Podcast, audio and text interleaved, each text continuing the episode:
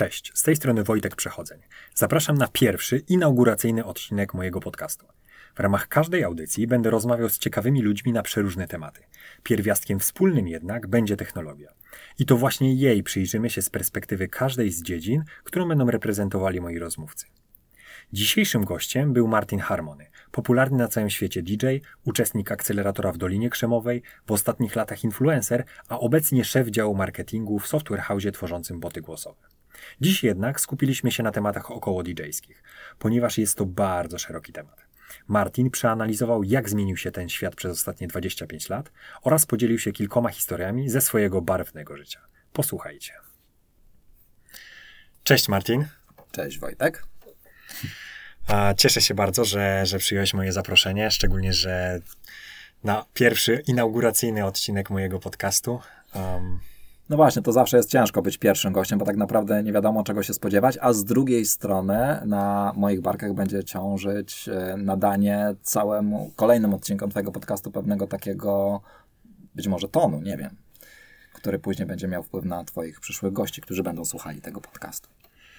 No, myślę, że wybór nie był przypadkowy i na pewno zarówno ja, jak i słuchacze, i pewnie ty również nie, nie zawiodą się wyborem akurat y, ciebie do pierwszego odcinku. Dobra, żeby dalej nie słodzić, to, to przejdźmy do meritum. Um, dla osób, które ciebie nie znają, czy mógłbyś powiedzieć w kilku słowach, czym, kim jesteś, czym się zajmujesz? Kim jestem w tej chwili, czy ogólnie y, jak wyglądało moje życie, bo to w kilku słowach będzie trudne do określenia. Na, na chwilę obecną zajmuję się marketingiem w Software House. Natomiast no, moje życie było bardzo burzliwe, bo e, w dalszym ciągu jestem również e, blogerem, influencerem. E, prowadzimy z moją żoną kanały w social mediach, bloga i kanał na YouTubie. Natomiast większą część mojego życia poświęciłem na bycie DJ-em i na działalność związaną z branżą muzyczną. Okej. Okay. W związku z tym, że tych zajęć na Twojej drodze było, było dosyć sporo, to kim tak naprawdę czujesz się w tym momencie? Czy Twoja dusza nadal jest roztańczona do rytmów muzycznych, które, które tworzyłeś wcześniej?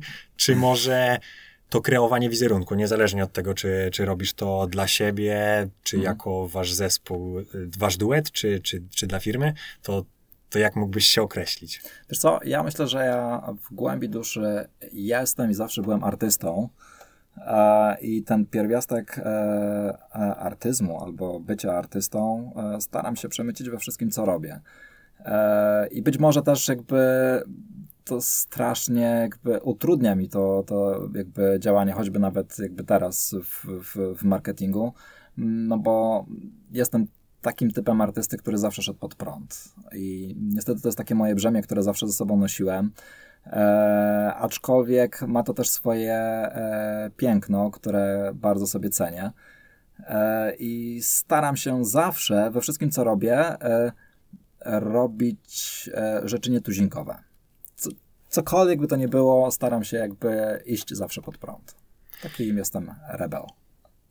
No wiesz, jeżeli tylko na koniec można z tego kolokwialnie mówiąc wyżyć i znajdują się osoby, które z Twoich pomysłów, niezależnie od tego, jak będą nietuzinkowe, będą w stanie e, docenić to i, i, na koniec po prostu zapłacić, no to, no to tylko się cieszyć. Tak, tylko że wiesz, e, w przypadku, kiedy jesteś e, właśnie taką osobą, która płynie pod prąd, e, to musisz mieć przeznaczyć na to dużo większe zasoby czasowe, żeby dojść do punktu, w którym, w którym chciałbyś się znaleźć, no i umówmy się, że ta droga jest dużo bardziej wyboista, tak? Jeżeli idziemy nieprzetartymi ścieżkami, to sami musimy przetrzeć sobie te szlaki. Ja mówię trochę ogólnie, ale tak, tak jest, niezależnie od tego, co będziemy robić, czy to będzie branża muzyczna, czy to będzie branża, nie wiem, stricte influencerska, a, czy komunikacja marketingowa. Jeżeli robimy coś po raz pierwszy, no to musimy się liczyć z tym, że e, ta droga będzie dużo, dużo e, cięższa i będzie trwała dużo dłużej.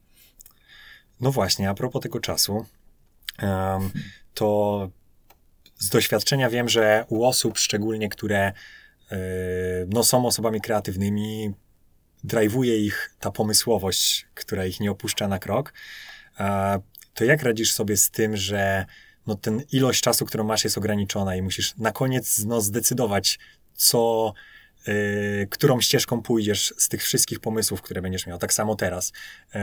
Zdecydowałeś się pójść jako osoba, która będzie kreowała wizerunek software house'u, czyli coś zupełnie odrębnego od wcześniejszych twoich zajęć, które miałeś. No i co spowodowało, że, że akurat to, szczególnie, że no domyślam się, że tych pomysłów było dużo więcej, no ale jednak czas jest jakby nie, ograniczeniem nie do przebrnięcia. No tak, e, wiesz co, jestem taką typą, tak, jestem takim typem osoby, która e, lubi wyzwania, ale w momencie, kiedy wszystko już jest uporządkowane i, i, pojawia się jakaś tam, nie wiem, trakcja w tym, co robimy i e, wszystko idzie do przodu w, i jasno są określone cele, ja szukam wtedy e, nowych wyzwań i tak było ze wszystkim, co robiłem do tej pory. E, wiesz, będąc DJ-em, osiągnąłem naprawdę bardzo wiele. Jako producent muzyczny też udało mi się wydawać rzeczy w wytwórniach, które, w których zawsze chciałem wydawać. Później otworzyłem swoją własną wytwórnię. Mm, natomiast e, w pewnym momencie zawsze dochodziłem do miejsca, w którym potrzebowałem takiego nowego triggera, coś, co by mnie driveowało dalej. E, tak samo było z moim blogiem. E, kiedy już mieliśmy zbudowane community wokół e, naszych, naszych kanałów, no to zacząłem się rozglądać za nowymi wyzwaniami i tak dzięki, i dzięki temu, że zacząłem się rozglądać, trafiłem do Software House'u i jesteśmy tutaj dzisiaj i możemy sobie porozmawiać. Jasne. A w takim razie, cofając się nieco w tył, czy mógłbyś jakoś umiejscowić w czasie twoją karierę muzyczną? E, myślę, że tak. Moja kariera muzyczna tak naprawdę zaczęła się jeszcze w liceum. E, I jej początki sięgają czasów, kiedy dorabiałem sobie w klubie muzycznym. To nawet nie był klub muzyczny, to była dyskoteka. Mm, I ja w tej dyskotece pracowałem na szatni. I tak, to, to jest w ogóle autentyk. I na tej szatni e, to była ciężka praca, słuchajcie. Nie macie pojęcia, e, jak ciężko pracuje się na szatni. Więc następnym razem, jak będziecie zostawiać e, swoje rzeczy szatniarzowi, to pamiętajcie, wielki szacun dla szatniarzy, bo wykonują kawał ciężkiej roboty. Dość powiedzieć, że przez klub przewijało się każdego wieczoru około 1500 osób e, i trzeba tam się było wspinać na górę, bo nie było miejsca, więc ja latałem po drabinach jak małpa i, ściągałem te płaszcze. E, I jak po raz kolejny ściągałem taki płaszcz, czy tam, nie wiem, torebkę, bo pani zapomniała wyciągnąć sobie gumę do rzucia, to stwierdziłem, że ten gość na konsoli, on ma tak fajnie, słuchajcie, że ja bym chciał kiedyś zostać DJ-em. E, ja poszedłem kiedyś do tego DJ-a, e, który tam wtedy grał i poprosiłem go, żeby mnie nauczył, e, jak się gra. Mm, a on powiedział, że mnie nie nauczy. Więc ja powiedziałem, że sam się nauczę w takim razie. I zrobiłem wszystko, żeby się nauczyć. Zapisa zapisałem się wtedy do takiej agencji DJ-skiej, która zrzeszała DJ-ów na Śląsku. Ja ogólnie się urodziłem, wychowałem na Śląsku. Um, I e, to były moje pierwsze kroki e, jako, jako DJ. Ja wtedy nic nie wiedziałem o miksowaniu. E, później, tego samego roku, kiedy podjąłem decyzję o tym, że chcę zostać DJ-em, wyjechałem. To, to akurat e, zbiegło się w czasie jakby z, z końcówką e, e, mojego czasu w liceum. Mm, I ja pamiętam, że wyjechałem z moją wczesną dziewczyną na, e, do pracy do Niemiec. Zbierałem liście tabaki. Ciężka robota. Nie wiem, czy nie cięższa niż bycie e, szatniarzem, ale tam postanowiłem sobie uzbierać pieniądze na studia. Natomiast gdzieś ten pierwiastek artyzmu już wtedy buzował we mnie. E, I oczywiście pieniądze, które wtedy zarobiłem, e, przeznaczyłem na zakup sprzętu DJ-skiego i płyt winylowych, ale to wszystko wina tego, że ja na tych ja na, e, wyjechałem do pracy do Niemiec, to było tuż przy granicy z Francją. I to wtedy był taki gorący okres, kiedy e, pojawiała się tak zwana e, fala French Wave, czyli francuski house, czyli Daft Punk się pojawił i tak mnie to zafascynowało, że po prostu wsiąknąłem w to. E, bez opamiętania słuchałem po prostu wszystkiego, co się da i pieniądze, które, które wtedy zarobiłem, faktycznie przeznaczyłem na jeden gramofon, bo tylko na jeden gramofon nie było stać i na e, wiele, wiele płyt. Ja oczywiście wtedy już grałem na, na imprezach, e, zanim wyjechałem do, do Niemiec na zbieranie tych liści. Natomiast po powrocie stwierdziłem, Boże, jakie mam cudowne płyty. Słuchajcie, jak ja teraz pójdę do klubu i je zagram, to po prostu ludzie po prostu będą szaleć ze szczęścia. Oczywiście nic takiego się nie stało, ponieważ ludzie w Polsce nie byli na to gotowi. Mm, Czyli ale być prekursorem. No, myślę, że byłem takim influencerem Już wtedy. Już wtedy. To się ma we krwi, słuchajcie. E, w każdym razie wydaje mi się, że tak naprawdę problemem e, z tym e, nie było to, że ludzie nie byli gotowi, tylko ja po prostu nie grałem w odpowiednich miejscach, bo chwilę później trafiłem do tak zwanego undergroundu muzycznego. No i tam zaczęły się dziać naprawdę piękne rzeczy i moja kariera DJ-ska a później producencka nabrała dużego tempa. To jakbyś mógł tylko przybliżyć, jakie to były lata? E, ja myślę, że to był początek XXI e, wieku. Lata 90. ubiegłego wieku 2000, no i początek 2000, lata 2000. Pierwsza dekada. Okej, okay, też ciekawe to, co powiedziałeś, że w tamtym czasie tak naprawdę to, jakie posiadałeś płyty, decydowało o tym, jaką muzykę byłeś w stanie zagrać, prawda? No nie no, tak jest w tej chwili. Jakby w dalszym ciągu, jakbyś e, e, spojrzał na rynek e, muzyczny albo klubowy ogólnie mm, na świecie i w Polsce, no to mm, abstrahując od jakby różnych gatunków muzycznych, stylu, styli, czy hip-hop, czy nie wiem, R&B, czy disco, no to tak naprawdę każde, każde środowisko dzieli się pewnie na taki mainstream i underground, więc jakby to nie, nie było niczym niezwykłym, tylko ja to po prostu musiałem odkryć. E, co oczywiście zrobiłem. E, I, ale też uważam, że dzięki temu, że trafiłem do tego undergroundu, to też zdefiniowało moje dalsze życie i wpłynęło na mnie jako osobę i pozwoliło mi się stać tym, kim jestem, tak? Oczywiście, raczej miałem na myśli to, że obecnie popraw mnie, jeżeli się mylę, ale jest tak, że tak naprawdę taki DJ może poszukać dowolnej muzyki, która e, jest interesująca dla niego, ją lubi, no i nie musi mieć fizycznie tych nośników, na których jest ta muzyka. No oczywiście, że tak. Jest dużo łatwiej z dostępem do muzyki. E, to oczy, każdy kij ma dwa końce. E, to, że mamy łatwy dostęp do muzyki, oddziera, oddziera zawód DJ-a z tej takiej nie wiem jak to nawet nazwać, takiej otoczki, magicznej otoczki, bo tak naprawdę kiedyś e, żeby wybrać do, do, fajne nagrania, dobre nagrania, no to trzeba było iść do sklepu muzycznego i trzeba było spędzić tam naprawdę kilka godzin, e, przeszukiwać te winyle. E, I to nie tylko jeden, jeden e, sklep muzyczny, ale wiele, no bo jakby tam też była mocna specjalizacja. Jeden się specjalizował powiedzmy w deep house, drugi w tech house i jakby no, trzeba było poświęcić naprawdę dużo czasu, ale też z drugiej strony był to taki e, element e, socjalizacji. No, wychodziło się do ludzi, tak się wychodzi do knajpy, spotykało się znajomych, innych DJ-ów, e, rozmawiało się z gościem, który sprzedawał te płyty. E, on miał oczywiście rękę na pulsie, wiedział, co się dzieje na rynku, znał wszystkie nowości, które przyszły do sklepu w tym tygodniu i był to taki mm, element, którego mi bardzo, bardzo później brakowało, że jednak ta rewolucja cyfrowa, która, która na, nastąpiła chwilę później, mm, dała wiele nowych możliwości, ale też zabiła takiego e, ducha, można powiedzieć, e, nie wiem, analogowego wyszukiwania perełek muzycznych.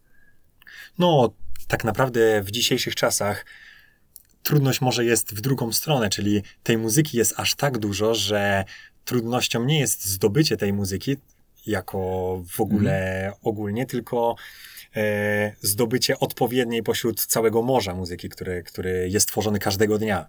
No, w tej chwili jest chyba tak, że nie wiem, jak wygląda sytuacja na dzień dzisiejszy, natomiast wiem, że kilka lat temu trend był taki, że każdego miesiąca do e, sklepów muzycznych e, typu, nie wiem, iTunes, czy w tej chwili do, mówiąc ogólnie, do serwisów streamingowych, do katalogu trafiało około 20 tysięcy nowych utworów miesięcznie. O, niesamowite. To jest niesamowite, ile muzyki jest produkowanej. No i w związku z tym, że jakby liczba osób, która jakby e, słucha tej muzyki, nie powiększa się, zbiór ludzi słuchających muzyki się nie powiększa, ale zbiór muzyczny się powiększa cały czas, no to logiczną, logicznym następstwem jest to, że mamy coraz mniej czasu na to, żeby przesłuchać to wszystko, ale albo co, coraz trudniej jest nam znaleźć w tym morzu muzyki e, jakieś wartościowe treści. Zresztą to nie dotyczy tylko ogólnie muzyki, ale jakby treści jako takich. E, w dzisiejszym cyfrowym w dzisiejszych cyfrowych czasach jest tak, że tych treści mamy tak dużo,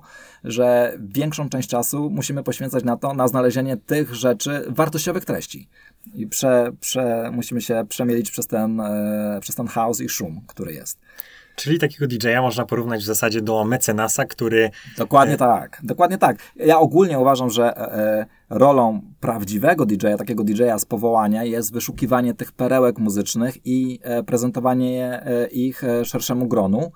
Natomiast tutaj właśnie rozbijamy się o kolejny problem, który jest, że ludzie tak naprawdę przestali doceniać muzykę. Niestety, to jest, e, to jest trend, który e, e, obserwowałem od bardzo, bardzo dawna i kiedyś za tak zwanych złotych czasów clubbingu, kiedy, no, można powiedzieć, ta pierwsza dekada XXI wieku trochę się różni od tego, co mamy teraz w klubach i kiedyś jednak ci ludzie przychodzili faktycznie posłuchać muzyki, wyselekcjonowanej muzyki. Mm, I wydaje mi się, że wtedy też, e, nie chcę też używać tego słowa kult DJ, ale było coś w tym, że, mm, że ludzie jednak szanowali DJ-ów właśnie z tego względu, że mm, mieli pewność, że wybierając odpowiedni klub, odpowiedniego DJ-a będą mieli gwarancję jakości muzycznej, gwarancję, muzyczne, y, gwarancję jakości muzycznych doznań. Natomiast w tej chwili wydaje mi się, że muzyka gdzieś tam zeszła na e, plan dalszy. Oczywiście są jakieś bastiony e, e, dobrego clubbingu w Polsce i na świecie, natomiast trend jest ogólnie taki, że jednak ta muzyka gdzieś tam zeszła na plan dalszy. Że teraz liczy się to, jak fajnie wyglądasz, jak jesteś dobrze wystylizowany. I... No, pytanie, czy zawsze, no bo na przykład w klubie, wiesz, na koniec masz mrygające światła, ciemną atmosferę, no i czy widzisz tego DJ-a zawsze, albo czy jesteś w ogóle zainteresowanym tym, kto obsługuje tą konsolę? Wiesz co, wydaje mi się, że powinieneś, bo to nie jest tak, że e, wiesz, ja wychodzę z założenia, że DJ powinien być artystą i teraz e, jeżeli idziesz na e, koncert zespołu, no to nie idziesz na przypadkowy zespół, tak? Na zasadzie, a pójdę sobie dzisiaj na pierwszy lepszy koncert. A jednak co do zasady jest tak, że jak idziesz do klubu, no to idziesz się szwendać. A to pójdę tu, nawet nie sprawdzam, co będzie dzisiaj grane, a później nagle może się okazać, że spotyka cię wielkie rozczarowanie bo ci się coś nie podoba i co robisz? Przychodzisz do DJ-a i prosisz go o zmianę muzyki. Czyli najgorsza rzecz, którą może spotkać. Najgorsza. Nie róbcie tego nigdy. To jest drugi tip, który wam dzisiaj sprzedaję. Jeden to było szatniarzy, pamiętajcie, doceniajcie szatniarzy, a drugi to taki, nie podchodźcie do DJ-a i nie proście go o zmianę muzyki. W trakcie twojej kariery, e, szczególnie kiedy już byłeś powiedzmy popularny albo przynajmniej rozpoznawany, mhm. czy nadal zdarzały się sytuacje, w której ktoś po prostu przychodzi i, i zmienia twoją ściśle wyselekcjonowaną muzykę, mimo że, jak rozumiem, jeżeli DJ jest wystarczająco mocno rozpoznawalny, to wydarzeniem samym w sobie jest to, że właśnie dana osoba gra w tym klubie tego wieczoru? Wiesz co, to jest tak, jeżeli e, tutaj należy na ten problem chyba spojrzeć z dwóch stron, bo jeżeli e, jesteś e, większą lub mniejszą gwiazdą w, na rynku DJ-skim, no to jeżeli jedziesz do innego klubu na booking, gdzie ktoś cię zaprosił, no to y, siłą rzeczy zapraszają ciebie dlatego, że doceniają cię za to, kim jesteś i to, za to, co robisz, więc masz ten swój y, czas na seta muzycznego, w którym prezentujesz to, co ci się naprawdę podoba i tak naprawdę nikt tak, nikt teoretycznie nie powinien interferować z tym, co grasz. Natomiast y, to jest jakby jedna część życia DJ-skiego, ale co do zasady jest też tak, że większość DJ-ów ma też te swoje e, re, rezydentury tak zwane, czyli kluby, w których grają e, Regularnie. Co, regularnie, dokładnie, co, co miesiąc, co tydzień i tak dalej. I tutaj już sytuacja się trochę komplikuje, szczególnie ja mam takie niemiłe doświadczenia z polskimi klubami, e, w których e, grałem i w których bardzo często kadra menedżerska e, próbowała wpływać na to, co, co, co, co gra DJ i strasznie mi się to nie podobało. Mm, pamiętam, że miałem takie, e, taki przypadek w jednym z, z krakowskich klubów, który mnie zabukował, w którym menadżer przychodził dwa albo trzy razy do mnie z pretensjami o muzykę. No i ostatecznie skończyło się tak, że mu powiedziałem, że słuchaj, masz do końca utworu, są jeszcze 4 minuty, znajdź sobie jakiegoś DJ-a na zastępstwo, bo ja po tym utworze nic więcej nie zagram. I strzeliłem przysłowiowego focha. No ale to każdy kij ma zawsze dwa końce, tak? E, jeżeli, jeżeli, e, jeżeli klub nie zada sobie trudu, żeby zrobić research i sprawdzić, co gra, co gra dany artysta, a bukuje danego artystę tylko i wyłącznie dlatego, że na przykład, nie wiem, wie, że gra w jakimś radiu i myśli, że bukując go zrobi sobie promocję, no to wydaje mi się, że to jest też yy, kiepskie. Natomiast z drugiej strony, to też nie jest tak, że e, żeby nie było teraz, że jestem takim DJ-em, który zadziera nosa i po prostu e, my way or highway. E, ja oczywiście też patrzę, co się dzieje na parkiecie, no ale też nie można wymagać od tego, od DJ-a, który przychodzi do klubu, który powiedzmy gra Deep House albo Tech House, że nagle zagra mówiąc już wprost disco polo, no bo takich rzeczy Jasne. się po prostu nie robi, tak, no bo do, do takich, e, do, tak, do tego typu rozrywki są inni, inni ludzie, są prezenterzy muzyki. Niekoniecznie mecenasi. Niekoniecznie mecenasi.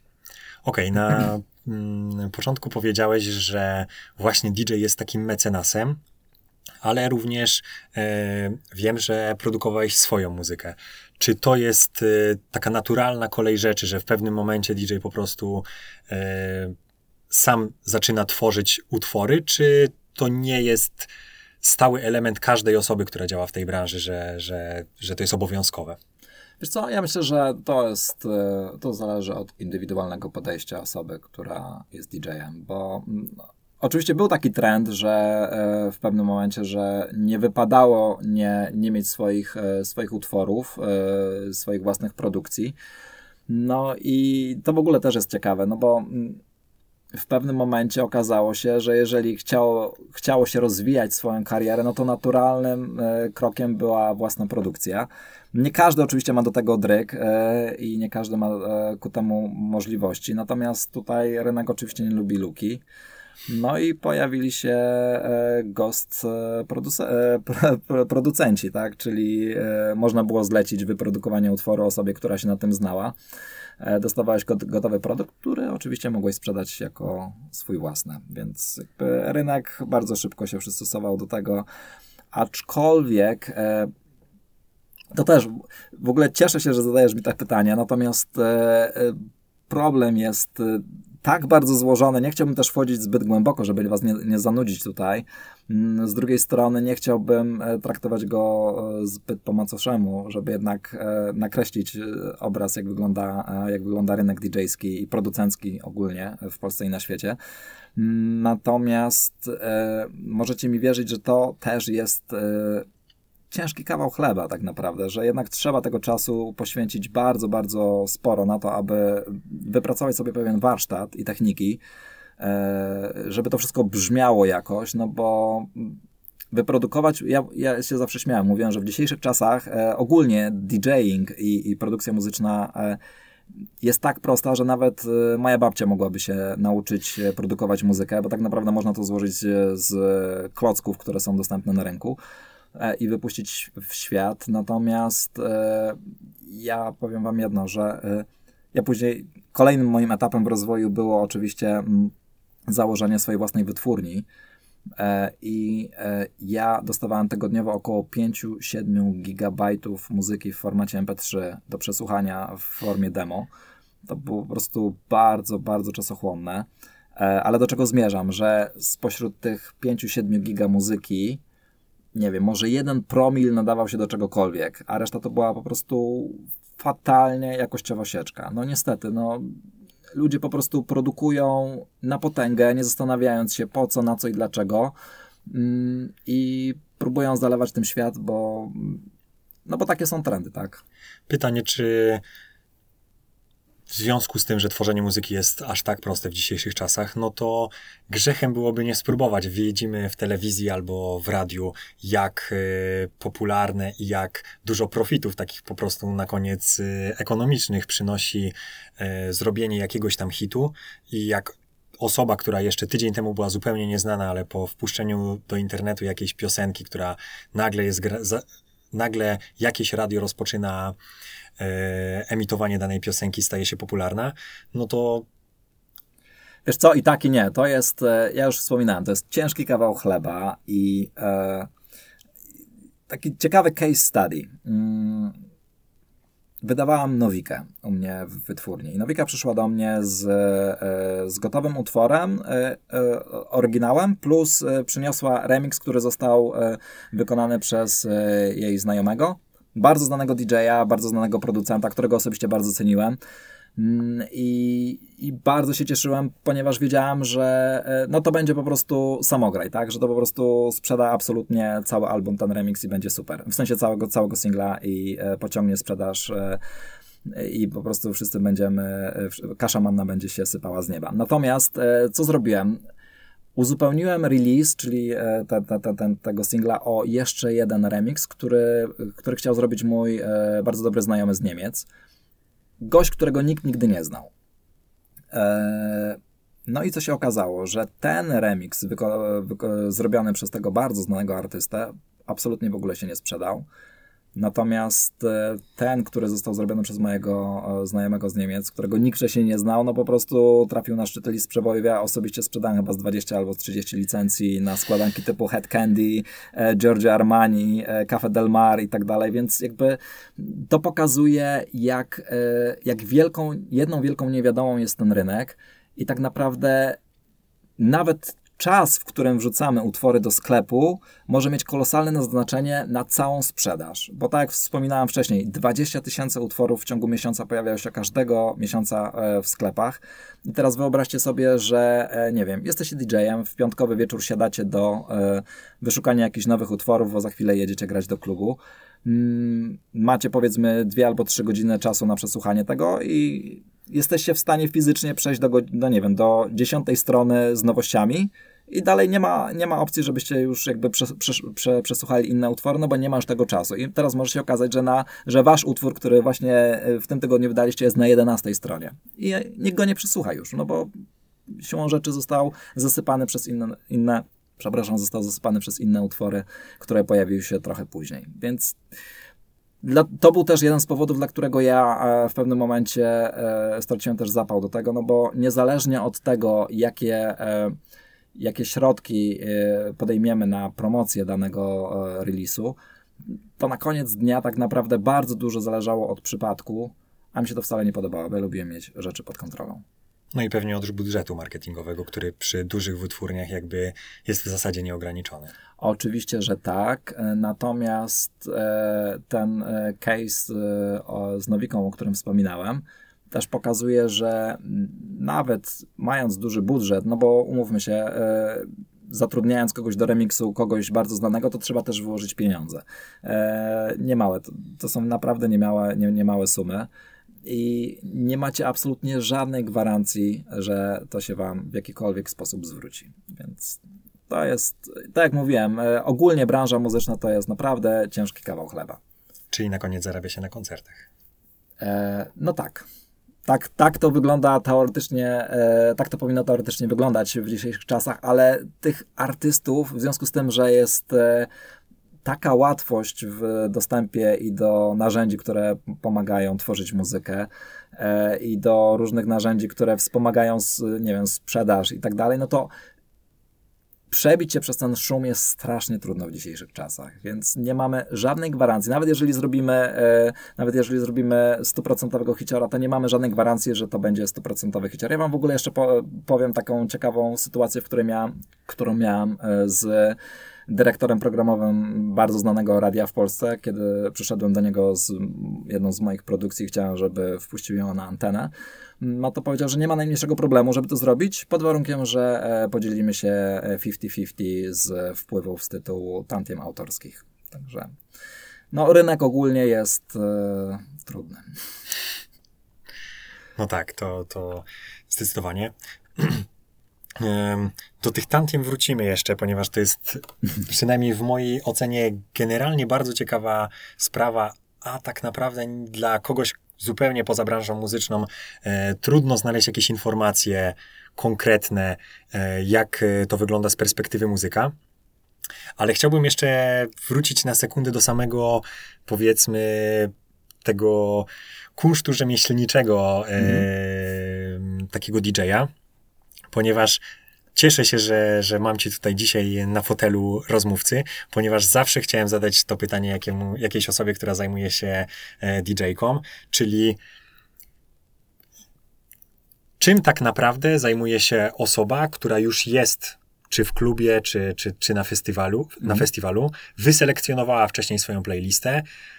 Oprócz tego, że zajmuje się zmienianiem piosenek w zależności od tego, jak bawi się publiczność, yy, no lub po prostu tak naprawdę dba o to, żeby te przejścia były w miarę płynne, ponieważ to, co ja widzę, dla osoby, która powiedzmy, no nigdy nie wiem, nie była na backstage'u, nigdy nie, mm. nie, nie rozmawiała z osobą, która, która się tym zajmuje, widzę, osoba, która, widzę osobę, która cały czas ma słuchawki na uszach, od czasu do czasu rusza jakimś pokrętłem, Oczywiście tam się bawi razem z publicznością, od czasu do czasu ją, ją angażuje do, do jeszcze większej zabawy. No ale to kręcenie tymi pokrętłami niekoniecznie cokolwiek zmienia. Czy, czy mógłbyś wytłumaczyć mi i, i hmm. naszym słuchaczom, co tak naprawdę robi DJ w trakcie grania?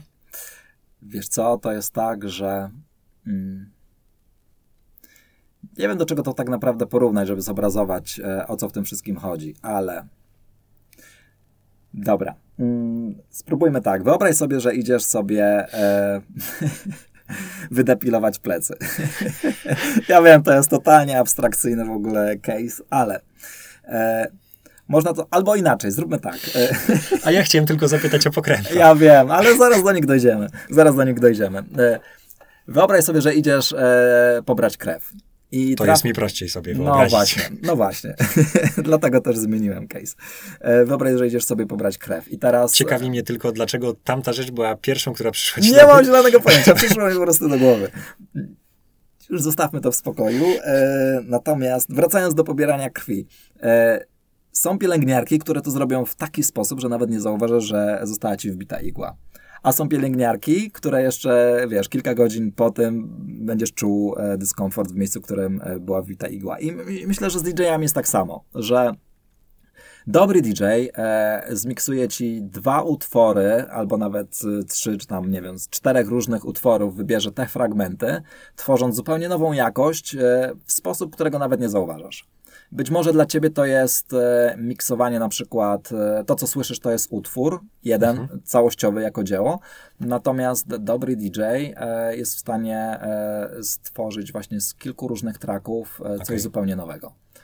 A ty możesz nawet nie zauważyć, że to jest, e, że to jest po prostu utwór. Dla ciebie to jest po prostu jakiś kolejny remix, ale to jest jakby robione w czasie rzeczywistym. Przynajmniej e, ci tak naprawdę dobrzy DJ-e z tak zwanym powołaniem, bo oczywiście są też tacy, którzy e, puszczają nagranego wcześniej seta i tylko udają, że miksują. Też się tak zdarza. Okej, okay, w takim razie tego w zasadzie się nie spodziewałem. Czy w takim razie e, ty jako DJ również masz próby, które są znane na przykład z występów e, jakichś muzyków na żywo, którzy po prostu ćwiczą, żeby wszystko ze sobą synchronizować? Czy ty też przygotowujesz się do tego typu grania, czy to po prostu jest kwestia y, posiadania wiedzy, co posiadasz w swojej bibliotece, no i dostosowywania się do warunków, które pasują, panują y, w danym klubie. Nie, ja myślę, że to po prostu chodzi o to, żeby w czasie rzeczywistym reagować na to, co dzieje się na parkiecie i ale też y, trochę eksperymentować, bo nie, nie jest problemem na przykład y, wrzucenie y, no wiesz, nawet jeżeli mówimy e, w kontekście samego undergroundu, czyli tam muzyki niezależnej, no to nawet jeżeli poruszamy się w tej domenie undergroundowej, no to mm, tam też są pewne utwory, które cieszą się e, większą popularnością lub mniejszą, więc nie jest jakby, nie jest sztuką zagrać e, mówiąc już kolokwialnie, hita za hitem, nawet jeżeli to jest hit undergroundowy. E, natomiast e, wydaje mi się, że całą sztuką jest e, przemycać właśnie te perełki, które udało nam się, które udało nam się gdzieś wyszukać, których de facto nikt inny albo bardzo mała liczba innych DJ-ów ich nie ma albo ma. I to jest trochę tak jak z z kieckami u dziewczyn, nie? Kupują sukienkę, po czym się nagle okazuje, że druga też to ma i DJ też są takimi trochę kobietkami, jeśli chodzi o produkcję i o, i, i o e, e, płyty. I przynajmniej cały czas mówię o tych, e, mówiąc też kolokwialnie, prawdziwych DJ-ów, czyli staramy się znaleźć takie rzeczy, których in, nikt inny nie gra, a które wyrywają ludzi z butów. Jasne. Um, raz na jakiś czas e, w niektórych filmach zdarza się, że jest pokazana jakaś gwiazda muzyki już emerytowana, albo po prostu taka, która już nie musi występować, ponieważ właśnie żyje stantiem, o których wcześniej wspomniałeś. E, czy mógłbyś pokrótce powiedzieć, jak wygląda e, sprawa właśnie dostawania pieniędzy za samo to, że gdzieś na świecie te piosenki są odtwarzane i jak wygląda to w świecie DJ-skim, ponieważ może się mylę, ale na pewno w innych gatunkach zarówno y, granie, muzy granie muzyki w radiach, jak i kupowanie tak naprawdę fizycznych nośników jest dużo bardziej popularne. Czy w świecie DJ-skim również są przypadki, że ktoś nie musi już w zasadzie pracować tylko i wyłącznie dlatego, że jego muzyka e, no jest po prostu gdzieś wykonywana? Nie. I już. I koniec. Nie, no to oczywiście problem jest znowu dużo, dużo bardziej złożony, ale postaram się w kilku słowach wyjaśnić, jak, e, jak działa ten rynek. Mm, jeszcze taka mała dygresja, bo ja wcześniej chciałem o tym powiedzieć, jak gdzieś mi to umknęło, że e, odnośnie jeszcze tego, jak trudny jest ten rynek, e, no to e, wyobraźcie sobie, że te wszystkie gwiazdy, które znacie powiedzmy z lat 80., 90. ubiegłego wieku, e, wydaje mi się, że 99% z nich, gdyby musiało zaczynać karierę od nowa w dzisiejszych czasach, nie przebiłoby się do mainstreamu. Nie ma takiej opcji, nie ma takiej możliwości. Po prostu żyjemy w takich czasach, że bardzo, bardzo ciężko jest zaistnieć na rynku i budowanie własnej marki i odniesienie sukcesu na tym rynku wymaga naprawdę mm, wielu nakładów e, finansowych, czasowych, e, dużo, dużo talentu, a ostatecznie i tak w większości przypadków decyduje szczęście albo e, osobliwy zbieg okoliczności, o którym możemy nie mieć zielonego pojęcia. Natomiast wracając do, do Twojego pytania, no to niestety system Tantiem jest trochę przestarzały. E, to wygląda tak, e, ja oczywiście ogólnie tutaj mówię, ale to wygląda tak, że artyści są rozliczani z tak zwanych e, radiówek, czyli to, co słyszymy w radiu, jest wyznacznikiem dla organizacji zbiorowego zarządzania, żeby rozliczyć artystów z tej puli, która, która, którą ZAX zbiera, ja będę tutaj się odnosił do ZAX-u, no bo jesteśmy w Polsce, ale jakby każda, każda organizacja zbiorowego zarządzania na świecie działa e, w e, podobny sposób. E, czyli wszystkie kluby muzyczne, wszystkie, jak była ta głośna afera z fryzjerami, którzy muszą płacić haracz ZAX-owi, to wszystko trafia do jednej puli y, ZX-owej, która jest rozdzielana na poszczególne sekcje. Tam są chyba trzy albo cztery sekcje, nie pamiętam teraz dokładnie. Y, ja oczywiście jestem y, w sekcji rozrywkowej. No i teraz to wygląda tak, że co do zasady kluby powinny wypełniać takie specjalne listy każdego wieczoru, co było grane danego dnia w klubie. Natomiast no nikt tego nie robi, a właściwie robi to może, nie wiem, jakiś promil e, klubów. E, pewnie ci, którzy mają interes z tym, żeby tam wpisać swoje własne utwory. ale, e, ale głównym takim wyznacznikiem, benchmarkiem tego, kto ile powinien dostać, pieniędzy, są tak zwane odtworzenia w radiu. No i tutaj pojawia się pierwszy zgrzyt, no bo umówmy się, większość DJ-ów, czy tam producentów muzyki niezależnej nie jest grana w radiach. Poza tym e, ten czas antenowy jest bardzo mocno ograniczony. Nie można tam umieścić sobie wielu piosenek, które byśmy chcieli umieścić. Z drugiej strony e, tu znowu dotykamy wielowątkowego, jakby złożonego tego, złożoności tego problemu, no bo z drugiej strony mamy e, wytwórnie muzyczne, które w pewien sposób starały się kiedyś, nie wiem jak jest teraz, naciskać na to, co jest grane w radiu. E, szły za tym olbrzymie pieniądze pompowane w stacje radiowe, żeby akurat promowały te, a nie inne e, utwory.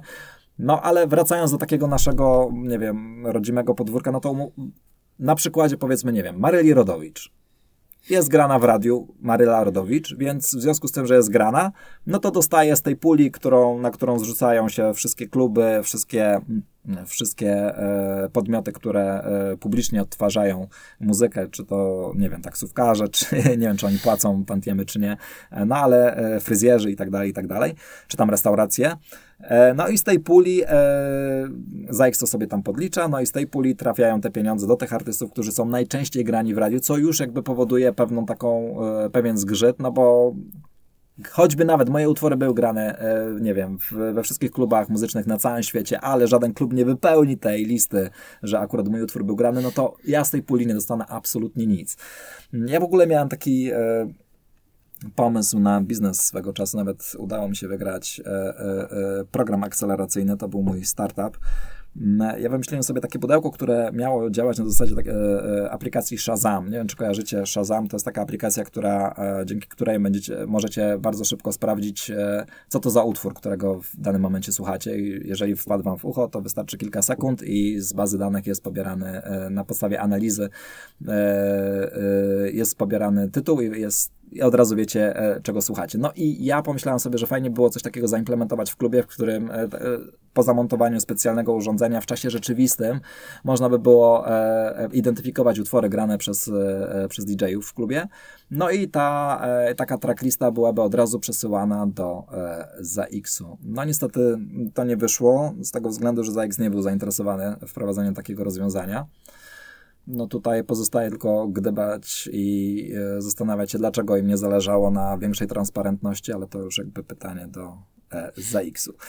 Więc ogólnie, e, ogólnie wydaje mi się, że bardzo ciężko poza jakby, nie wiem, Takim o, głównym nurtem. Głównym nurtem, ale to też, e, to się wydaje, że to są kokosy. E, to okej, okay, być może, tak jak mówiłem, kiedyś tak było, tak? E, jeżeli, jeżeli popatrzycie sobie na Wham Last Christmas, no to oni jakby siłą rzeczy co, co roku będą dostawać, nie wiem, milionowe tantiemy z tytułu odtworzeń publicznych, czy tam odtworzeń w radiach.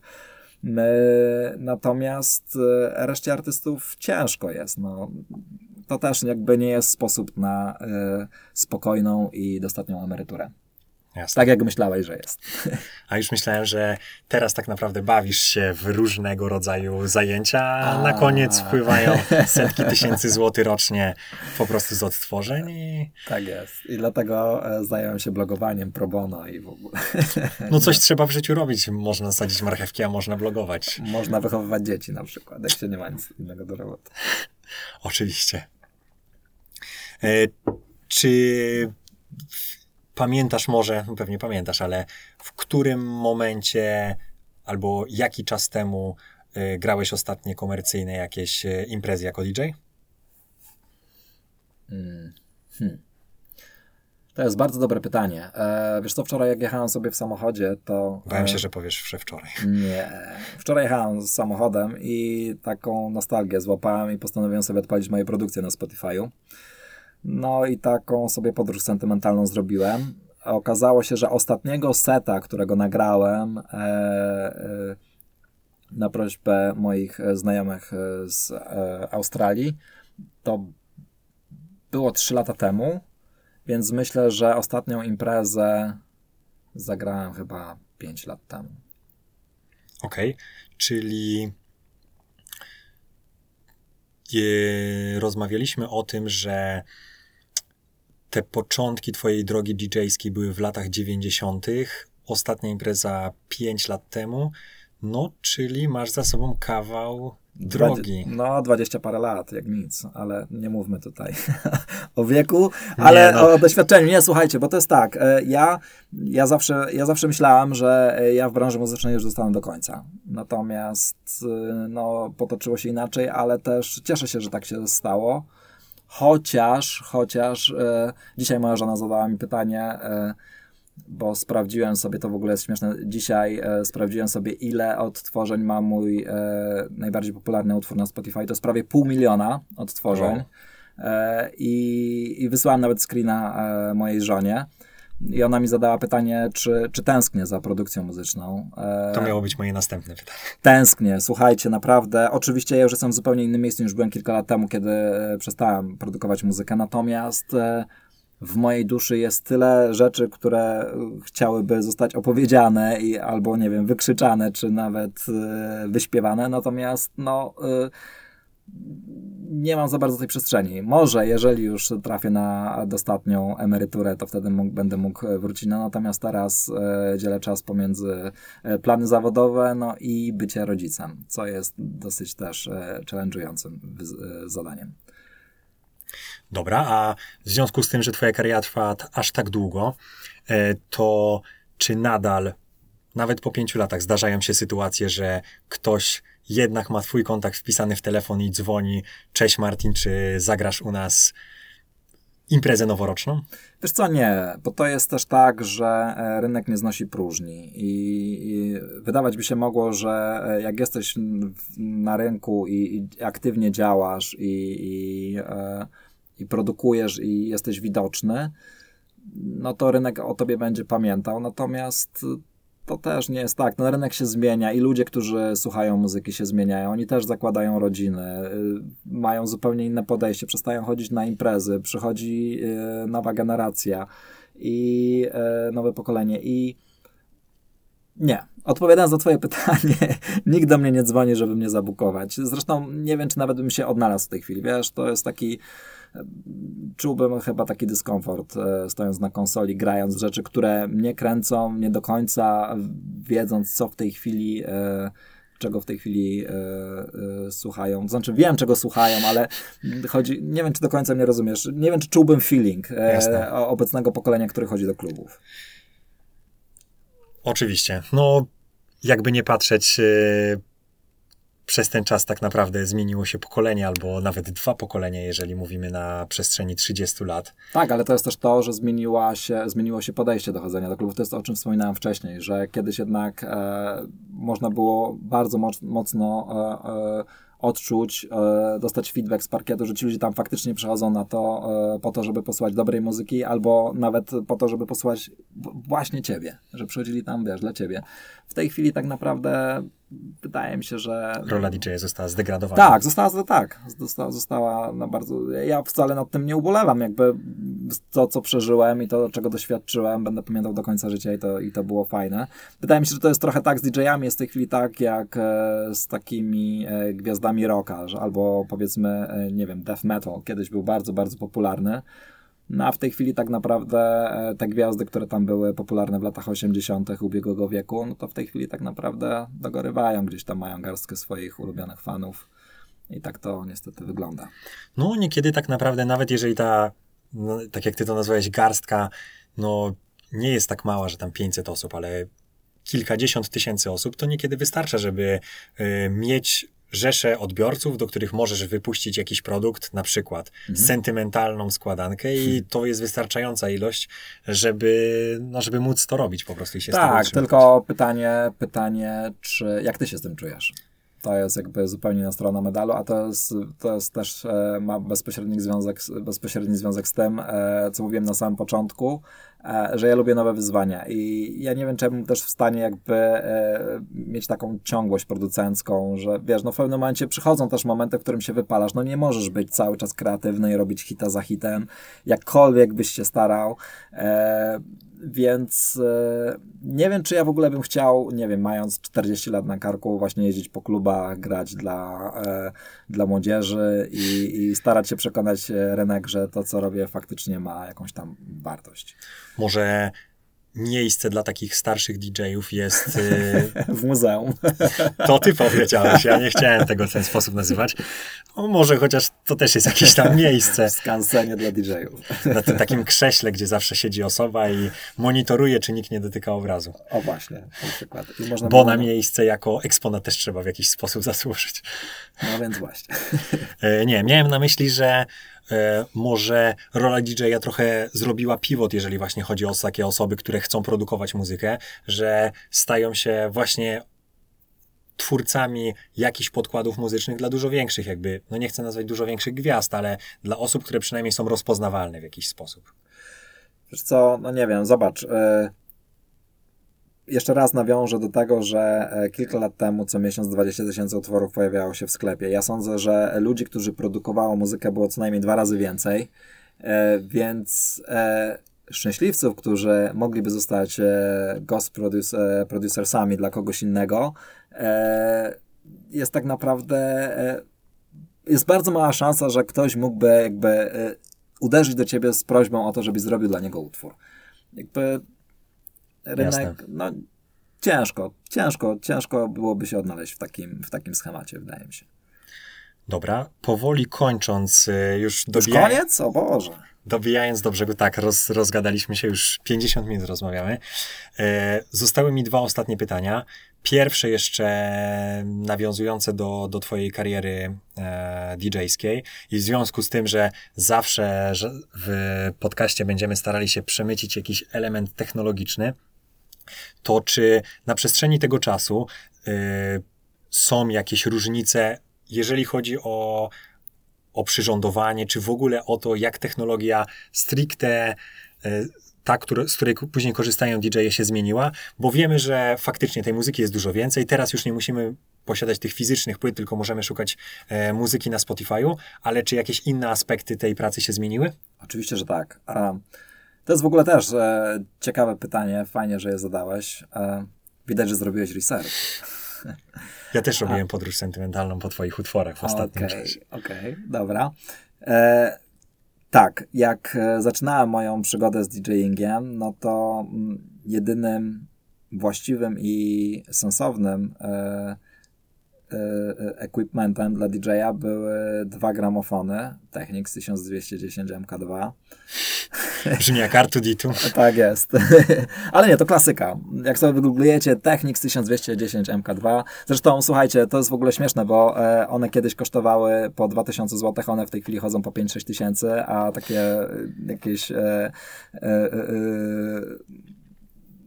bardzo dobrej, e, w bardzo dobrym stanie e, jakości kole, kolekcjonerskie egzemplarze mogą chodzić po 10-11 tysięcy, więc jakby, e, bo no, to jest sprzęt na wieki, ale do czego zmierzam, że właśnie jak zaczynałem swoją przygodę z DJingiem, no to gramofony plus mikser, Później zaczęły pojawiać się pierwsze sensowne CD playery, i to było tak, że e, rozpoczęła się ta rewolucja cyfrowa e, najpierw właśnie za, pom za, pomocą tych e, CD playerów. Nie trzeba było wozić ze sobą tych ciężkich płyt winylowych.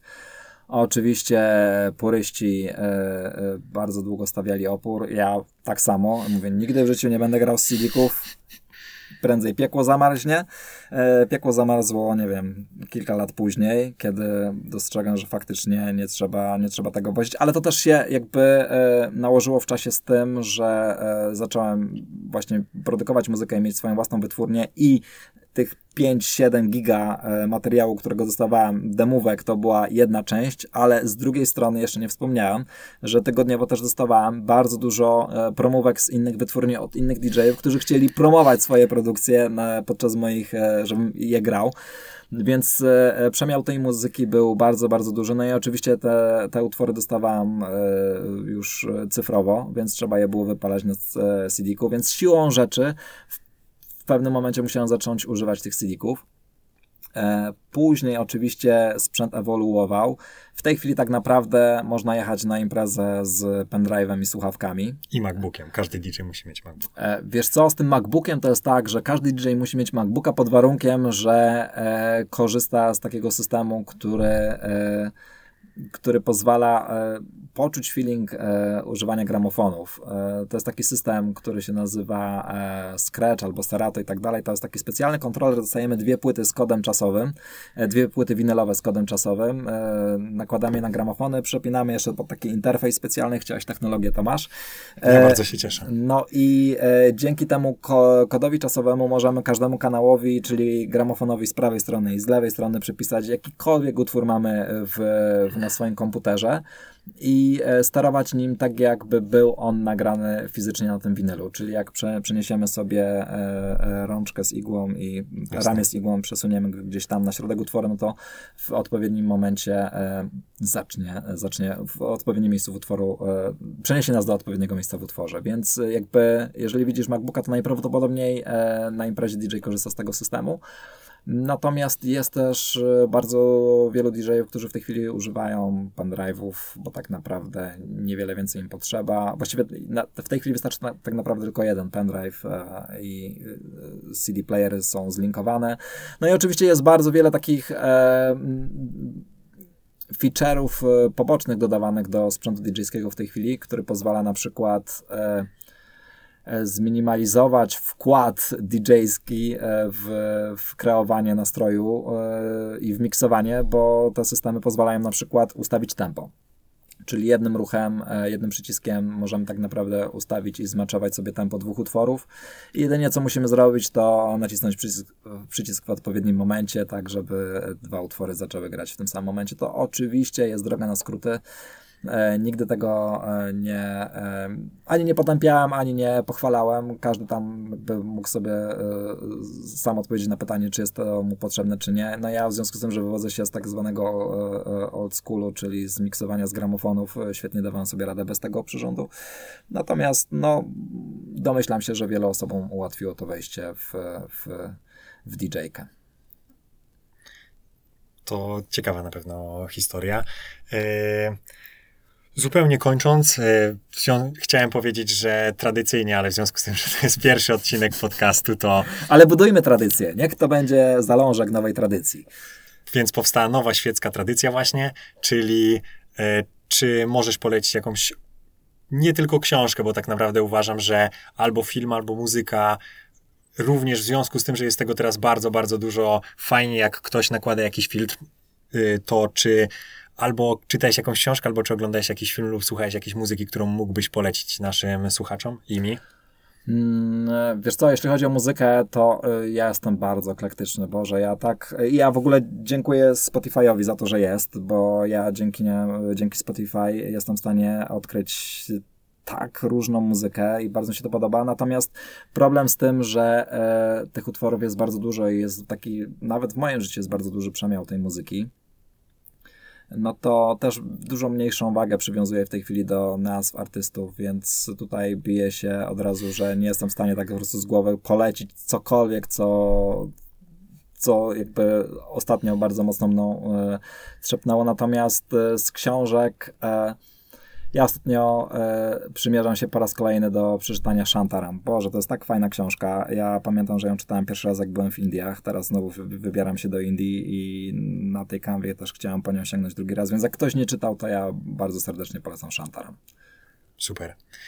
W takim razie dziękuję e, za to, że przyjąłeś moje zaproszenie. Moim i Państwa gościem, jak to wypowiedział ktoś w programie publicystycznym w ogólnodostępnej telewizji był Martin Harmony.